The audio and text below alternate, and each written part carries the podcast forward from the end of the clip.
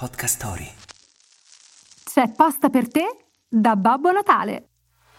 Wake up! Wake up! La tua sveglia quotidiana.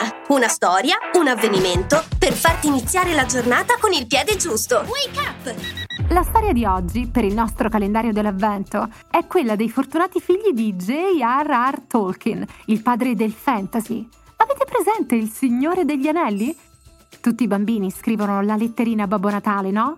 La differenza è che ai suoi figli Babbo Natale rispondeva.